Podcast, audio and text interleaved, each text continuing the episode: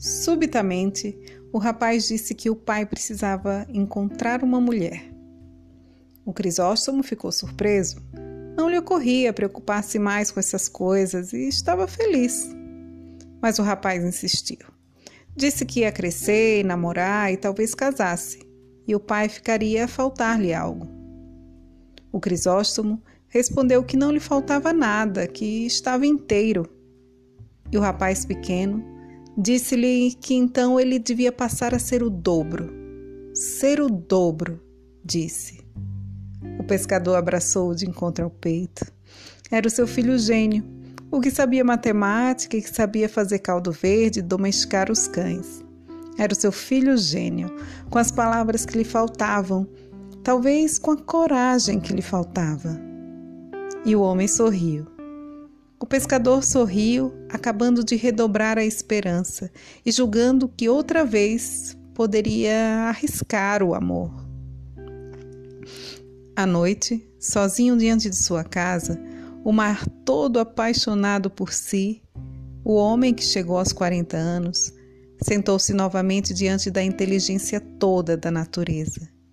Estava ainda de coração partido, porque falhara nos amores, e os amores podiam ser tão complicados, mas havia ficado mais forte agora. Quem tem menos medo de sofrer tem maiores possibilidades de ser feliz. O pescador pensou.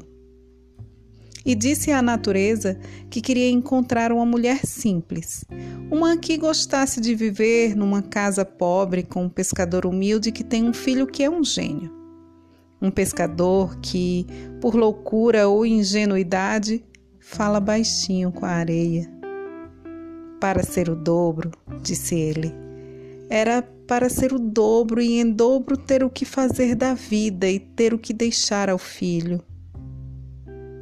No dia seguinte, quando acordava para preparar o pequeno almoço e mandar o rapaz pequeno à escola, Crisóstomo viu pela janela da cozinha uma mulher sozinha, sentada com exatidão no lugar onde se sentara ele, a falar sem ninguém e para ninguém.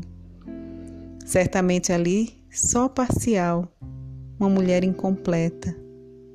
Estava uma mulher a falar sozinha no seu lugar, na sua areia, diante do seu mar, numa brisa fresca que a manhã trazia as cores ainda muito aguadas da timidez do sol e da limpidez da paisagem. O homem, que chegou aos 40 anos, sorriu.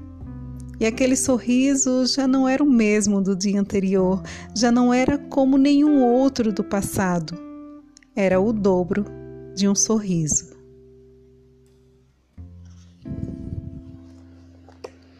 No episódio de hoje, eu li para você um trecho do livro O Filho de Mil Homens, de Walter Hugo Mãe.